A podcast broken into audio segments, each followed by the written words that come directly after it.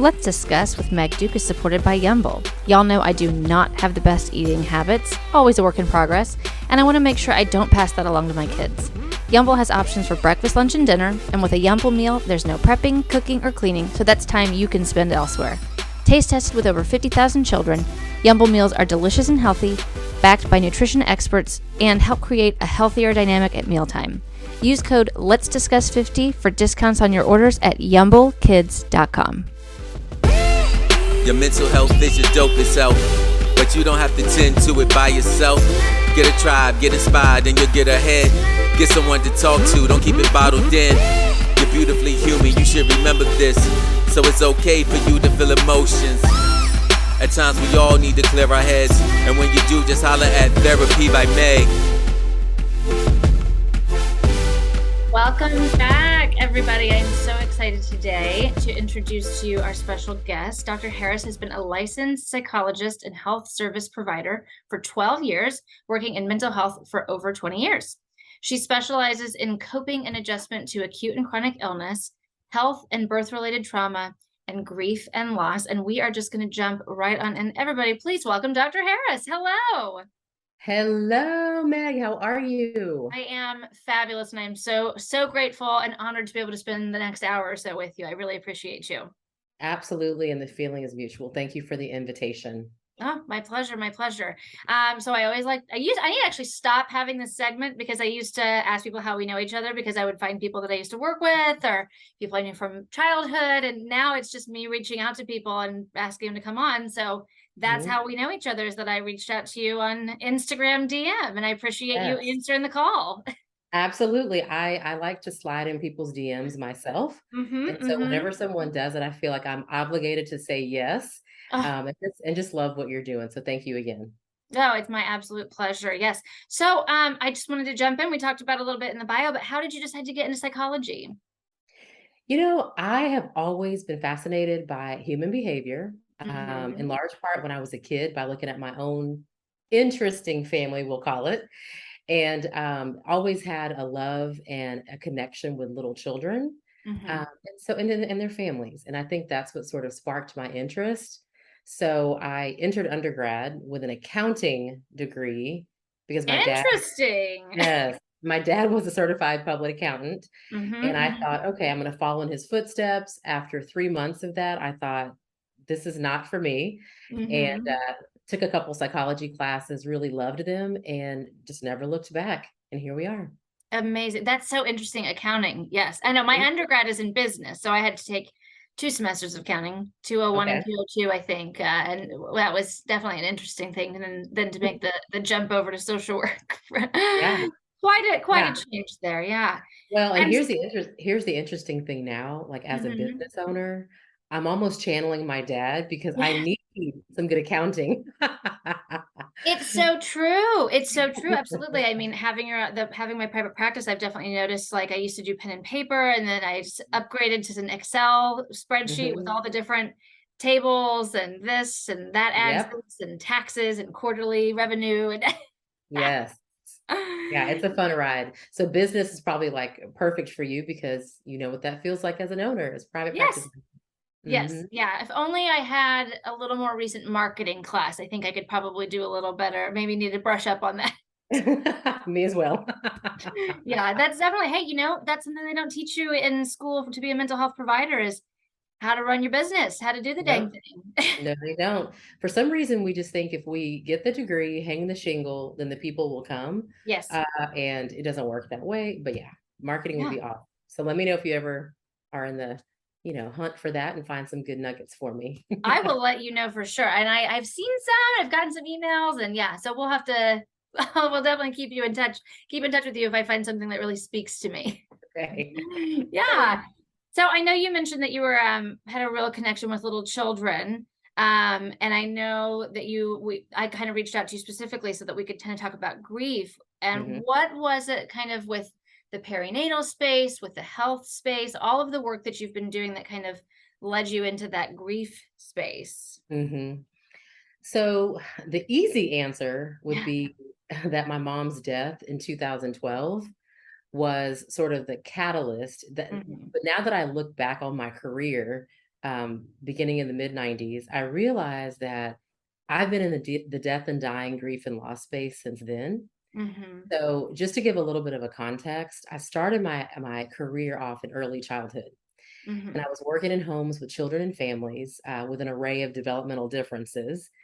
And throughout that process, some of those kids physically died, but even more um, than that, a lot of the families were dealing with the grief associated with their child and their life Yeah. not being the vision that they thought it was. Mm-hmm. And uh, it didn't really dawn on me until I went to get my master's degree, worked with children with cancer, Mm-hmm. and had some direct exposure to physical death. Mm-hmm. Um, and then subsequently, with my pre doctoral internship and postdoc, I realized that that was such a, an important niche. Mm-hmm. And then my mom died. Mhm. So all of those things were sort of setting the background for it. But my mom's death was what made me absolutely for sure that I Mhm. needed to focus in this particular niche and haven't looked back. That was in December 2012. Yeah. And Yeah. how do you deal with kind of that the vicarious trauma of of sitting in those spaces and working with people? How has that been for you? hmm That is such an excellent question. And I think that as a mental health provider, Mhm. um, you know, you know, we're natural nurturers. And, you know, it's beautiful to sit alongside someone and watch them grow and watch the the wheels turning and the connections being made. What Mhm. I realized when my mom died was that I needed to really set some very firm boundaries Mhm. from work and home. And that's not to say that my personal self didn't bleed in because we're always walking in our full humanity. Of course. At the same time, I, I knew the value of um, taking breaks, of taking vacations, of setting up my schedule in a way where I wasn't overloaded. And now that I've been in private practice 100% for two years, Mhm. um, it has been just really beautiful to have flexibility in my schedule and to be able to take that midday walk that I had today um, and Mhm. other ways to stop so that I'm not taking on my clients' concerns wholeheartedly Right. um, all throughout the day. hmm Wow. Yeah. And that's that's really a lovely way of describing that. And I think a lot of us, even if you're not a mental health professional, it's very helpful to keep that sort of thing in mind about Being intentional and recognizing like what does your load look like where are you pouring out yourself to other people how Mhm. can you be empathetic not sympathetic Mhm. um, and knowing when it's okay to say i've had enough for Yeah. today this week whatever that looks like Yeah. And I, I think it's important uh, for professionals to sort of always be in that space of assessing your motivations. So Mhm, mhm. obviously, you know, in a forward-facing career, you want to help and give and there is there is a spark that you get inside as a professional when you see the person in the room making progress. It feels Mhm, good to know that mhm, you help plant that seed and water it. At the same time, um, to really focus on why am I here, right? mhm, mhm. And once you determine the answer to that question, it really helps you sort of take a step back, perhaps, or engage even more if you need to, um, while at the Mhm. same time protecting your own self care space. hmm Absolutely. Absolutely. Well, I appreciate you sharing that with me for sure. And so I was kind of wanting to jump in talking about because I think I think, you know, with social media, there are plenty of things that go wrong with social media, but I think we are doing a, a decent job of putting a dent in decreasing the mental health stigma and Mhm. seeking help and speaking about it, not suffering in silence and going it alone. Um, I think we've got kind of a, well, I know we've got a long way to go in a lot of areas and mentally, mental health globally, but I've seen some progress in grief with not getting over it, air quotes, but finding a way of walking through life with it. Of course, Mhm. that is not true for everybody. Um, and so I was just kind of curious, what are some things, how do you help people to to take that viewpoint of grief in a healthy way? It's a journey, not a destination, not something to to get over. Um, what does that what does that look like for you? N- of course, knowing that every person is incredibly individual. Absolutely. Well, here's here's the quote unquote good thing. One good thing that came out of COVID-19 is that Mhm, we as a, a world had a chance to walk through an experience that we'd never been in before. Mhm, And at, on some level, every single person experienced a loss, whether it was mhm, the physical death of someone or the loss of a vision uh, for your individual self, um, Mhm. the inability to do certain things. And I think eh, that has helped society as a whole Mhm. recognize the fact that this really is a journey, that there's not a designated endpoint with regard to how we cope with loss. So that's one thing. But one of the ways that I like to really sit with uh, folks and talk about is um, this idea of the biomedical model. So Mhm. psychology, um, even though it's it's distinct in some ways from the medical health profession, there's overlap. And so to that degree, I think that we have tended to look at mental health very much like a medical issue. So Mhm. for example, you go to your phys- you go to your physician, there is, you know, a wound, uh, the physician tends to it, there's bandages put on it, and at some point you walk away and you look down and there's no scarring, there's no visibility to what happened, and it really is over. The body has healed itself uh, from the outside in. Mhm. And because of this biomedical model, I think a lot of times in mental health, including grief, we look at it like that, Right. where someone you know, experiences a loss, they go in and have it looked at, or they shine a light on it themselves. Mhm. They put a bandage on that. Maybe it's you know crying for the in the acute in the acute moments after the experience, and they think it's over. Mhm. So I love to do a lot of education around that and really get people thinking about the fact that while some of these mental health issues are outgrowths of the biomedical model, it really is different.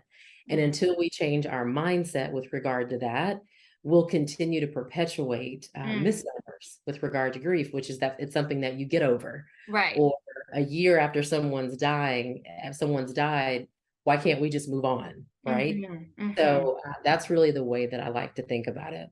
Yes, I man, it, when you just said that, I just had so many like the fluttering of people saying, "It's been a year.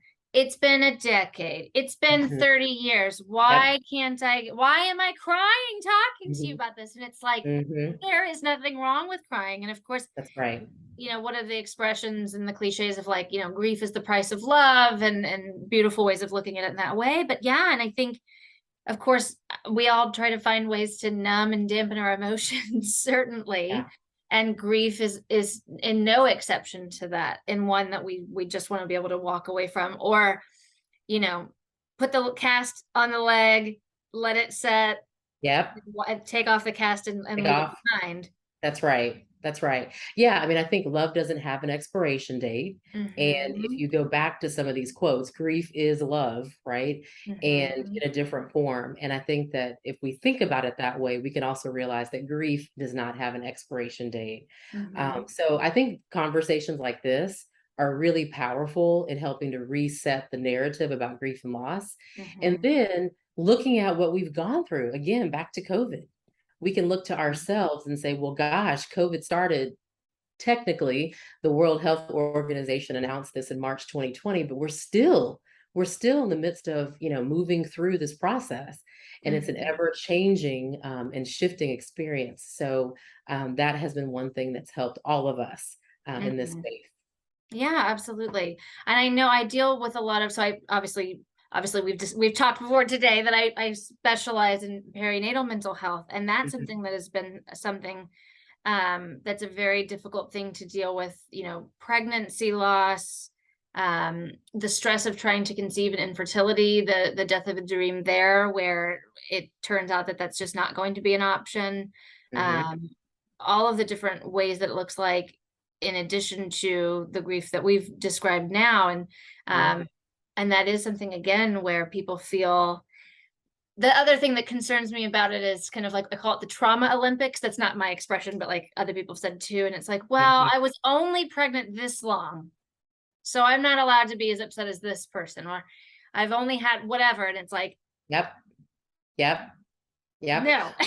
Yeah, no, I've certainly I've certainly heard that in the perinatal space, you know, Mhm. when a mom carries a baby nearly to term or um, at term, and then there's a, a stillborn birth, um, Mhm. and then a mom who's experienced a miscarriage, sort of comparing the Mm. depth of that and and Mhm. almost assigning deciding that their their grief is not worth it Uh-huh. or not significant enough to be named. Uh-huh. Um, you really got to be careful with regard to that. Yeah. Mhm. And I Mhm. think those those indivisible those invisible losses, like Mhm. miscarriage, uh, Mhm. like infertility, it it sort of falls under that umbrella of ambiguous loss. And Mhm. societally, we do tend to overlook those because it's not a tangible, visible loss that we can wrap our Mhm. minds around, but it definitely doesn't discount the experience for the person who is navigating it. Mhm. Absolutely. Yeah. I appreciate you talking about that too, that ambiguous loss and and how society does tend to overlook that. And that's what I it's it's a difficult thing to it's like people feel like they need permission to grieve in those situations where in the other ones where well, I guess it's all kind of that space of like I shouldn't be allowed to still be upset because it's been 30 years since this person has lost or, or whatever it might be the loss of. Yeah. Um and Yeah, I think uh, I, what came to mind was miscarriages. I think that in that specific space, what we don't know for the person who's walking through that is all of the losses, not necessarily miscarriages, but all of the loss of vision, all of the loss of Yes. um, dreams along the way, and Mhm. then a potential miscarriage. And Mhm. so, again, I think we've got to have conversations like this to really Mhm. shine a light on the fact that you never really know another person's experience. And I'm not even going to say what people might think I'm going to say, which is until you've walked in their shoes, Right. you're never going to walk in anyone's Th- shoes. that's right. Yes, uh, I love it. Brene Brown sort of talked about this, which I love how she reframed it. But we won't walk in someone's shoes. What we have to do is listen to their lived experience Mhm. and whether or not we've walked in those shoes or can imagine walking in those shoes, we have to believe the lived experience of the other person. That so, that is it. yeah, yeah. So to that end, I think we've got to do a lot more listening to the people who are experiencing loss and simply believe them without judging or trying to shift them into another space. Just believe the lived experience. And if we can do that, then Mhm. we can definitely extend much more compassion along the way. Mhm. Absolutely. I I love I love that so much because I I talk about that all the time too. I will never understand. I I will never understand what anybody's going through. I understand the words you're telling me. I Mhm, validate what you're sharing with me. I mhm. will never be able to say I know I I that is one of the things that kind of sends chills up my spine when someone says, "I know how you feel." It's like, Yeah. "Oh, No, you don't. no, you don't. Yeah, Not only do you yeah, not, but I don't need you to. I just need you to say, like, let me sit with you. Let me hold this space with you. that's right. me, you know, let you know that I I do not that you need me to validate, but I am validating what you're saying. Um, Mhm, and uh, you just never know. And uh, and yeah, I think that that kind of does continue to be the the ongoing thing that I've experienced, especially in the perinatal space, is uh, recognizing that. And two, to your point, um, you know, we talk about like i've had someone on who talked a lot about vicarious trauma, and she talks about like naming it, claiming it, reframing it.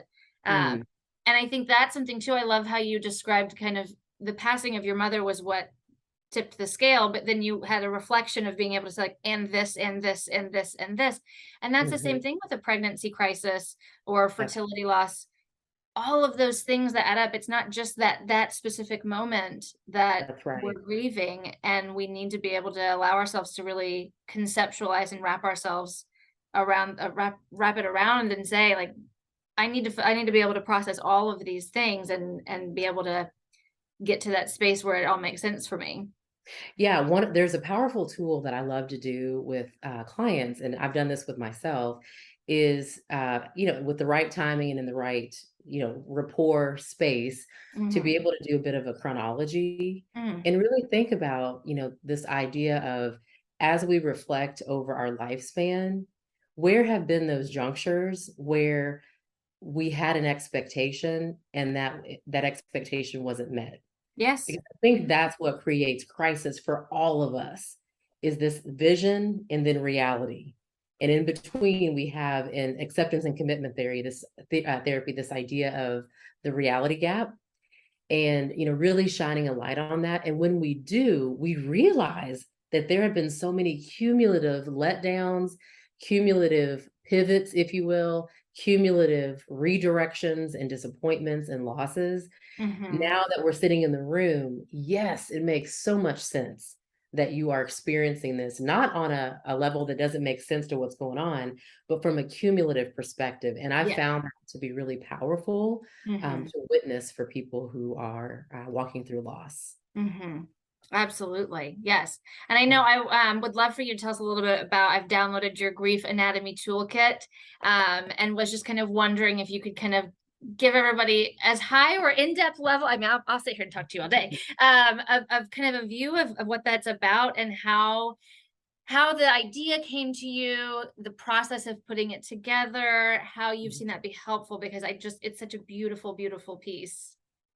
Yeah, thank you. So the Grief Anatomy Toolkit is uh, a, it's a mini course with really what I call encouraging words along the way to keep you wedded to some of the tools and practices in the kit. Mhm. And this was sort of born out of things that I wish I had had uh, when my mom died. So obviously, we're in the world of Google, and uh, you can certainly Google, you know, what is grief and what are the symptoms and what can I do to help myself. I really wanted a toolkit, just sort of a, a tangible one um, packet sort of uh, material for Mhm. someone to have to really think about those three things. What is what can grief look like?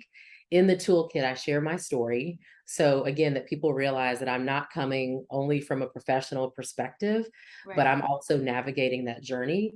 And Mhm. then secondly, what are five uh, practical tools that you can think about? So you know, grief is overwhelming and uh, it affects our body, our mind, our spirit, and so much more.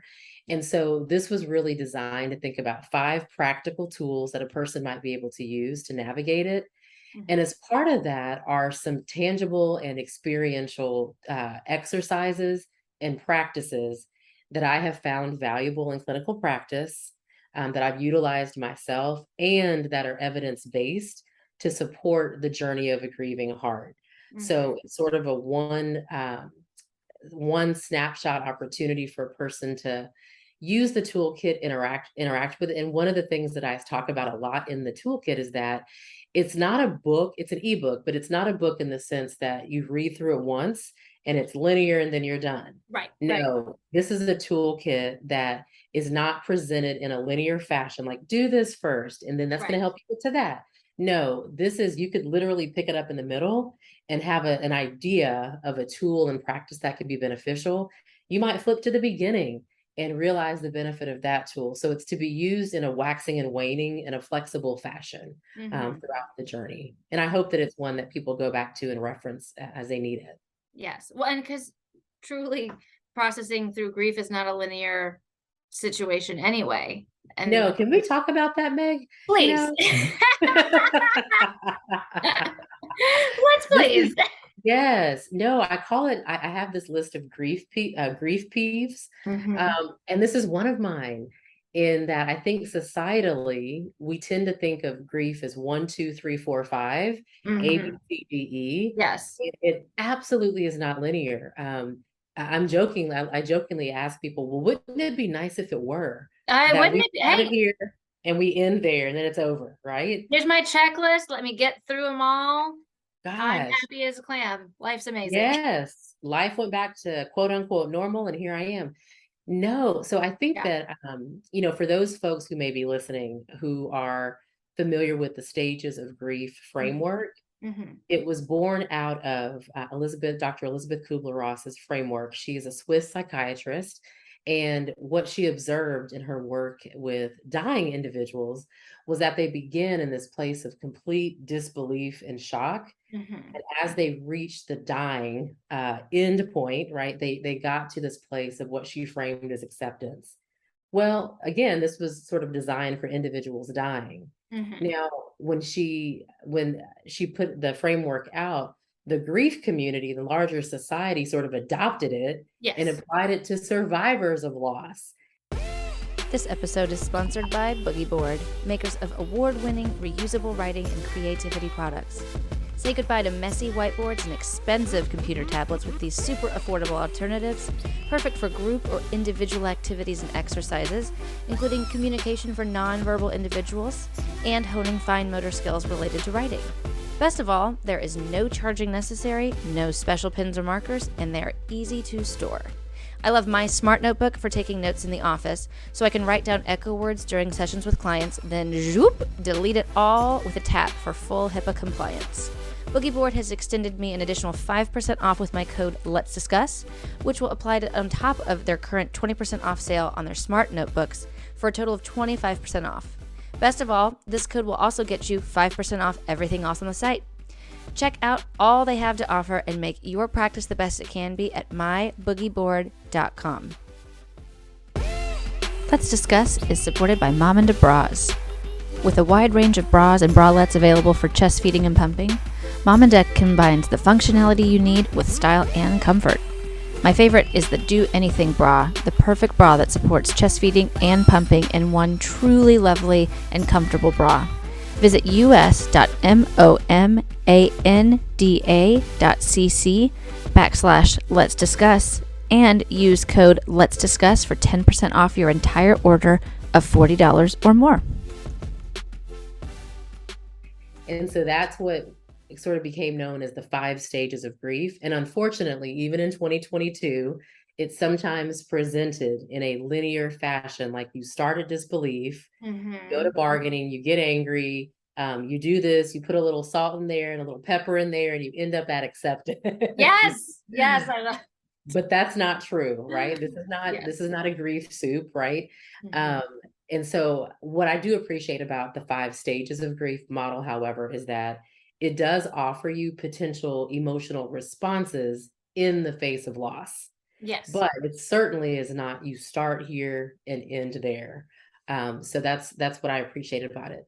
Yes, absolutely. It's funny you were mentioning that, and I'm thinking there are even TV shows, sitcoms. I feel like there's an episode of Scrubs where they actually go through, and of course that is not 2022. Fair enough. No, I love that we're show. Still doing it now. but yes. I think there's an episode of Scrubs where like everyone's favorite patient is dying, and they're showing all the doctors. They're like showing a a montage of all the doctors literally like going through all the different stages and again this is 15 something years ago but i just remember that and, and there are other examples of that where people have kind yeah. of co-opted it of like no it was for the person who is about to die right. not for our not not for a roadmap of how we're going to deal with somebody dying mm-hmm, and i do right. think it it does become dangerous for people who feel like they're air quotes doing it wrong oh yes oh my gosh I, over the years, have sat with so many clients mm. who, because they were not in a place of quote acceptance, they were shaming themselves. Yes.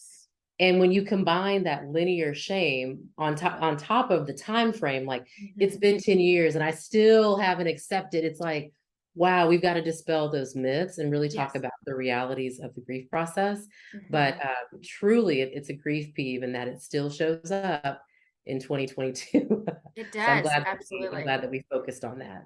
I was going to say, I'm really glad we took the time to kind of walk through that because I think I, again I think tools can be so helpful, right? And we say this mm-hmm. about everything. We say this about self-care. We say it just it, it goes on to everything like take what works for you and leave what you don't feel like is working for you. And if the Absolutely. if you are magically stepping through Elisabeth Kubler Ross's steps, then keep, keep stepping, my friend. Keep on. That's. Right. That's right for the other 98.5% of us, please don't beat yourself up about it. And, and I think, have you, I, I, this is a silly, not a question. The, the grief is a ball in the box metaphor that yes. people talk about. Yes. I think that's a really lovely way of visualizing people expect you know a box and the ball and eventually to be able to just take the ball out of the box mm-hmm. versus the ball getting smaller and hit still going to hit that grief button mm-hmm. but it's going to hit it less frequently as time yeah. goes by and whatever grief work you're doing. But we still want to take the ball out of the box. and the we box still, I know. That's right. We still want to sort of delete this experience, but the reality is that it's always there and we just learn to grow. Mm-hmm. Uh, some people will frame this as growing around it. I tend to visually think of it as growing alongside it. Yeah. Okay. Grief is sort of a companion that you are taking with you everywhere you go mm-hmm. Across time and situations. Um, so it's not that you're getting so big and, and enveloping it. And, and I'll, I'll, explain why I sort of think of it that way. Mm-hmm. One is that I'm really uh, focused within myself and with my clients on not consuming a grief identity. And the growing around for me, um, mm-hmm. feels a little bit more like you're sort of soaking in the grief and it, you're sort of enveloping it mm-hmm. as opposed to this idea of it walking alongside you. Yes, it's a part of your experience, but it's not necessarily something that is um, part of your identity. And we've got to mm-hmm. make sure that we recognize other parts of who we are mm-hmm. so that those areas can actually flourish um, and not, and so that grief is not all consuming. I, that is that's a really great way of conceptualizing it too. Like it is a part of who you are, but it is not not overtaking. Mm-hmm.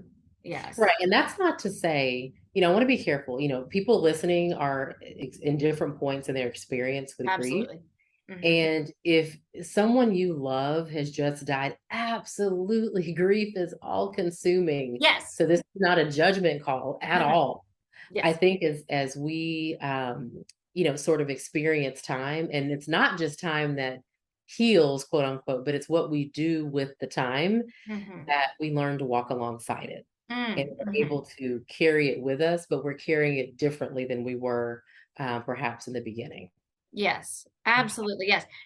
Absolutely. Thank you for clarifying because for sure, if you have stumbled across this because you were Googling podcasts on grief and you feel that that's where you are, then please be there. Of course. Mm-hmm. We're just saying mm-hmm moving forward yes absolutely mm-hmm. and everyone's journey being very different and individualized and i think that is really kind of what we're trying to say here as well is that there is no one size fits all i say this too to new clients you know if i could give you a checklist of things to do for whatever symptom that you're coming to me for or whatever potential diagnosis etc i'd love to put myself out of business i'd love right. to give you that checklist Yep. I'd love for you to go off for a week, maybe you know, come off, check in for a week. Okay, let's try a couple new things. Go off and do this part of the checklist hey, mm-hmm. cured, fixed, mm-hmm. magic. it's just it just is not so. You know, there are prescriptive things going back to the biomedical model. Like there are prescriptive things. You have this rash, use this topical ointment for this many mm-hmm. days. Come back, it's gone. Mm-hmm. If only there was yeah. a magic yeah. pill. right.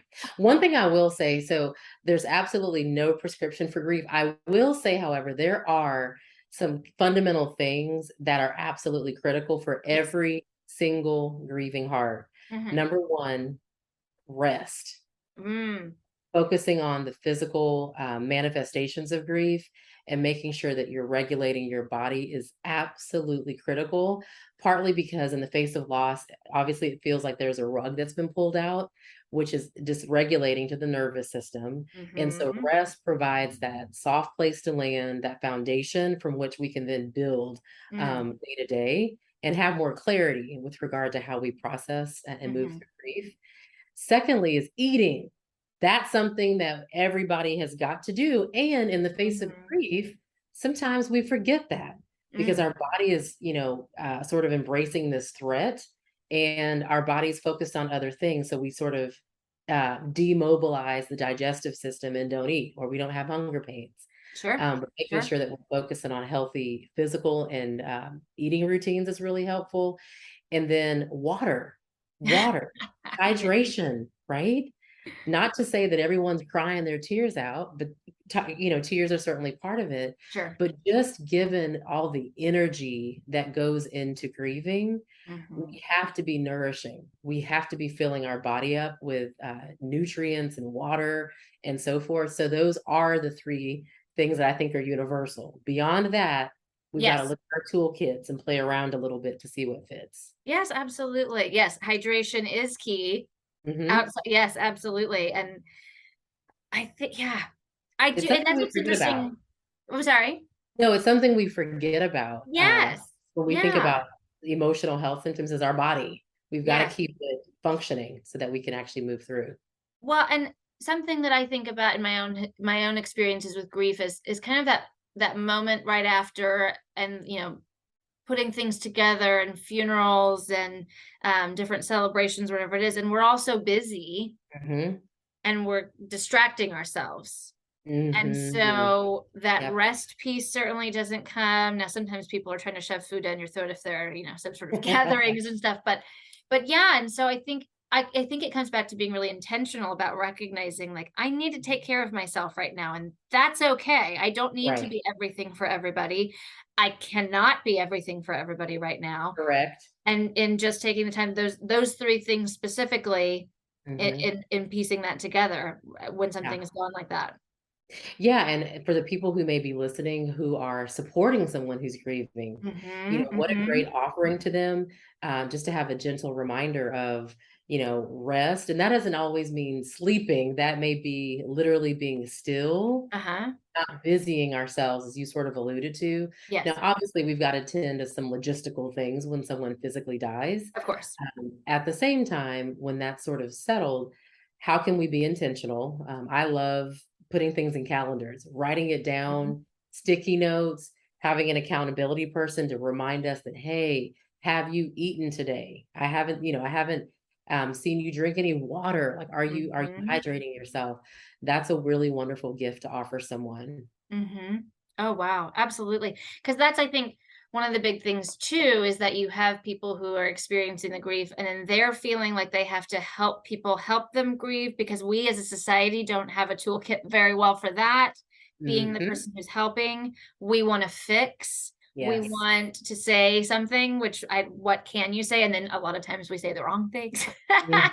Sure do. Perhaps counterproductive things um and that you know and going back sorry of course my brain often goes to the perinatal but in those losses Mhm. where you know you're coming home from the hospital without a baby or the whatever that might be and not being able to to take care of yourselves or to feel a way that grieves grieves um you know intentionally. And that's another thing too of people of Mm-hmm. partners of parents of people who have pregnancy losses or, or pregnancy crises and what are some things to do? I'm going to bring you water. I bought you a water bottle or i'm going to send you a text message and ask about like i'm going to send you a meal and Yes. yeah. Yeah, I think that we um, sort of forget that in the space of loss, one of the best things you can do. It's funny, this morning, someone sent me a message on Instagram and they were asking the question, What's the best gift to give Mm. someone who's experienced a loss? Well, of course, yeah, I argue that there's no best gift, Sure, right? But sure one powerful tool that you can offer is your presence Mhm.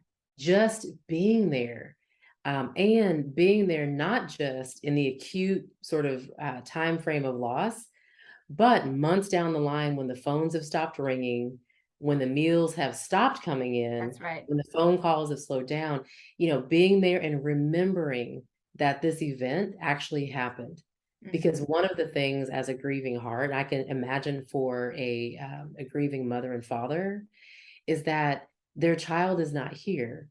And if their name is never mentioned or that experience is never mentioned, it's like they never lived. yeah But they did. Mhm. They did, whether they lived in the womb only or whether they were birthed and Right. lived outside of the womb, right that experience was real. And Mhm. so being present to that and sitting in the discomfort of that can be really powerful so that people don't feel, parents don't feel that they've got to navigate this whole experience in silence, where we know Yes. suffering resides in silence. Yes. Yes. Oh my goodness. Suffering resides in silence, absolutely. And um, I think that's that is the thing where we go back to talking about like some people saying some counterproductive things or when and and just sitting there and holding that space for somebody Mhm. and l- eh, not that you have to give somebody permission to take up space but i feel like we we do feel the need to ask for permission to take up space sometimes especially in a grieving situation especially when it's air quotes i keep saying air quotes for the people who are not on the podcast because i really want to make sure that people know that i'm not suggesting this but it's been long enough Mhm. so i need to get over it and Mhm. and having somebody who can be there and just say i'm coming to sit with you Yeah. holding this space I I was talking to one of my mentors the other day, and we were talking about the the frame, the phrase, the phrasing holding space. Mhm. And so he was like, Mekel, I want you to try something for me, right? And so he was like, I want you to visualize space. okay Right. For those, those, yeah, we're listening. So my hands are outstretched, and it's like, okay, this is really big, right? And then he's like, I just want you to hold it. And so I'm sitting here with my eyes closed, and I'm just imagining, you know, holding this. hmm And so he allowed that for about a minute or so, and then we stopped, and he's like, Well, you know, what came to mind? How did that feel? What was that like for you? And I was like, first of all, it's enormous. Mm. It's enormous. And it feels impossible mm-hmm. because the space is so big that you you mm-hmm. can't feel it all. The other thing is you can't materialize it, right? It's not like you're holding a physical object, sure. right? Here you I am bringing you space. here I am bringing you space that's invisible. But it was a really great reminder of the fact that uh, these truths that yes, this space that the grieving person's in is enormous. Mm-hmm. It is. And you are not responsible as the supporter mm-hmm. to hold it all. Yes. Right? Let's oh, all yeah. take a breath and remember you're not there to hold it all. But mm-hmm. it is important that you sit mm-hmm. in the discomfort of holding that mm-hmm. space. Even mm-hmm. if your arms are burning, even if it feels awkward, and even if you can't concretize it. And I I just loved that because I thought mm. this is really powerful for the supporter, right? Yes. To really talk about the value of their presence mm-hmm. and what holding space actually can mean to the person on the receiving end. Mm-hmm. That is powerful. Yeah. really and i yeah. think it goes back to making sure that we just we recognize that we cannot we don't have to be because we cannot be everything for everybody that's right we can That's show right. up in the ways that we can we mm-hmm. can make sure we don't throw out random cliches and try to make worse on accident but otherwise sitting with that discomfort with somebody, there is really nothing that you can say to fix no. it. That's one of my least favorite words as a social worker is uh, is fix. I can't fix your child. I can't fix you. I can't fix a problem. I can help you to do mm-hmm. many different things, but fixing is not one of them. That's right. And yeah. so sitting with that discomfort, absolutely. Yeah, I think one of the the greatest tools that we can offer is our physical presence and and and also knowing the person who's grieving mm-hmm. so i did an entire um not to do a, a, shameless plug but i will say really quickly i was going to ask you to do all your plugs anyway so please go ahead they're going to be in the show notes um over on instagram if you click the link in my bio mm-hmm. i have a free little uh, 30 minute webinar and it's called how to show up for someone who's grieving and one of the things that i talk about in that webinar is knowing who you are relative to the person grieving. Mm-hmm. So I, I, use this lame example of when my dad died in March 2020. Mm-hmm. I'm walking my dog in my neighborhood, and of course you see familiar faces in the neighborhood, but you you don't really know the neighbor to an in, on an intimate level, and they may not be someone who I'm going to invite in my house, but mm-hmm. right, but I see them. Sure. I had this really nice yet pesky neighbor who was intent on like coming in my house and making dinner. And I thought, he doesn't really know himself in my sphere, right? Right. And so I, I, think there's this push to do one of two things as a supporter, which is either totally avoid the situation. Yes. Or go all in and mm-hmm. almost to the point of being intrusive. Yes, that was the word that was circling in my yes. brain. So, you know, just just to really take a step back and think about asking yourself, who am I relative to this person? And wherever you are on that in that sphere is important. You still have a role to play. There's something to be done. Mm-hmm. But I mm-hmm. think if you can assess where you are, it's going to help drive hey, A, how you can show up, but B, also how you might not show up, and that's okay. So yes. um, definitely, you know, click on that and hopefully that benefits some people who are listening. Yes, absolutely. I just I think the more that we can speak about it with all of these things, the more that we're talking about it, the more ideas we have, the more people can conceptualize how that might not necessarily have to follow the Kubler Ross of it all or mm-hmm. whatever else they may have considered how grief should. There's another one of my favorite therapist words uh, look like. And it's it's just great that such things are, are, available to them especially so obviously like i said I, that was going to be my last question was where can everybody find you so that's of course going to be in, in the show notes yeah uh, and then of course easily clickable on your instagram as well because access to those things taking the time to educate yourself um, mm-hmm. whether you're the person who's experiencing the grief or the person you're trying you're trying to support somebody who is mm-hmm. saying like i'm going to take some time and figure out what I need to do and what my next steps can be. And I don't have to have all the answers right now, just what's the next thing that I can do. Yeah. And I think that's a great tool for both the grieving person mm-hmm. and the supporter, mm-hmm. is really focusing on. I'll, I'll start with the supporter. what's the next best thing I can do? Mm-hmm. And to really sort of sit with that for a minute before you burst through the gates and do, to really assess. And for the mm-hmm. grieving heart, what's the next best thing? Honestly, that's all that's quote unquote expected of you along the journey is to focus on the next best thing. And that may be the next second, that may be the next minute of your day.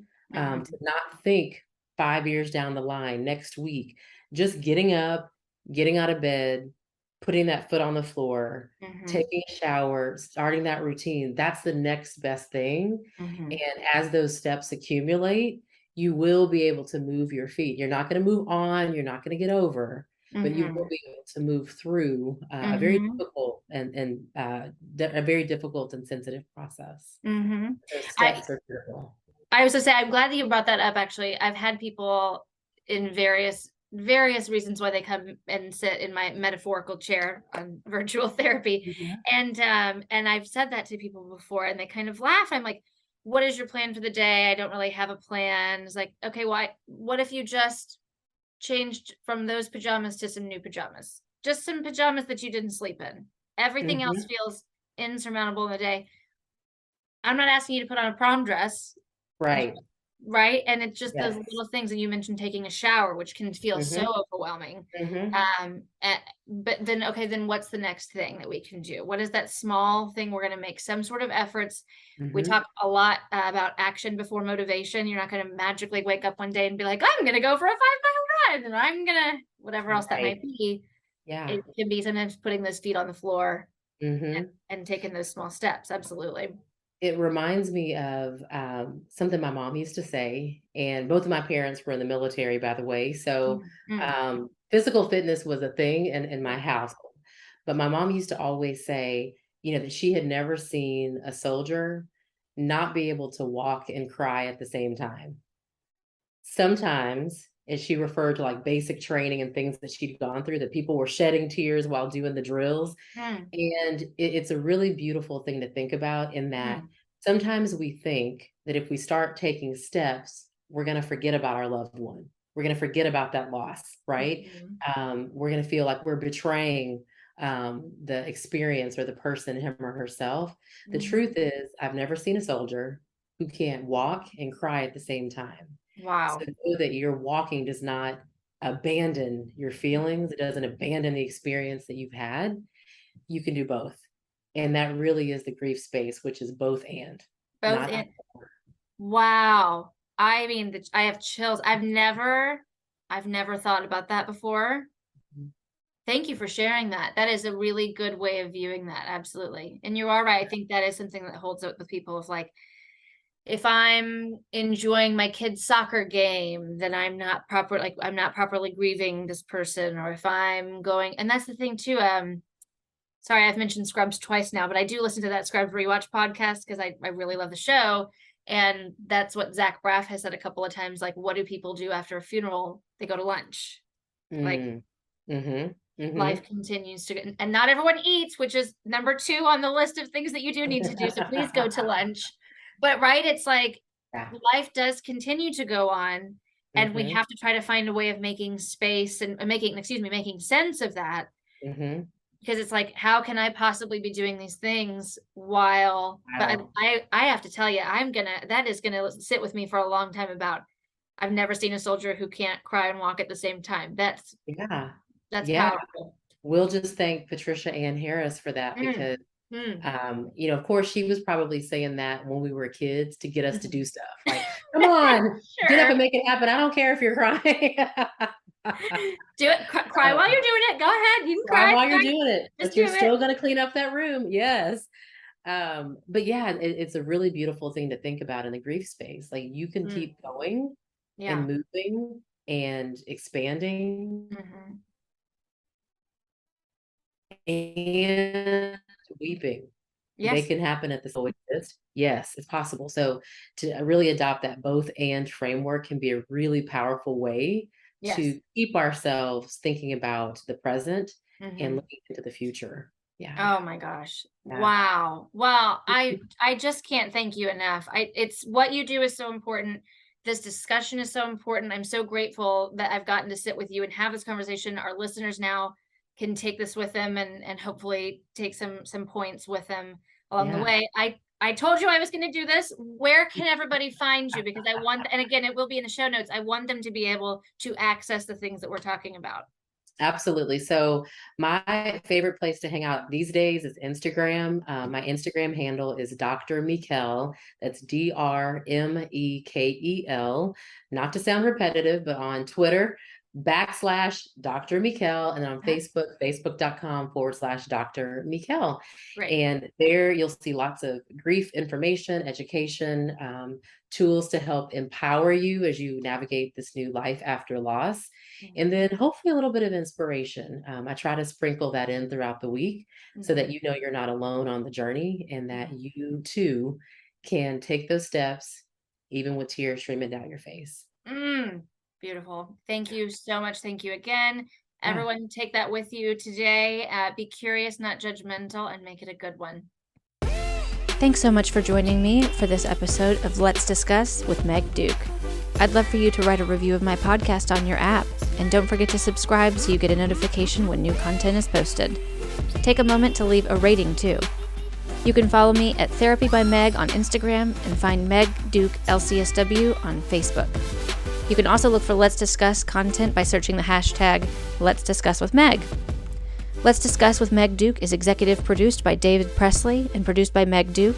Our theme song was written and performed by Antwone McDuffie.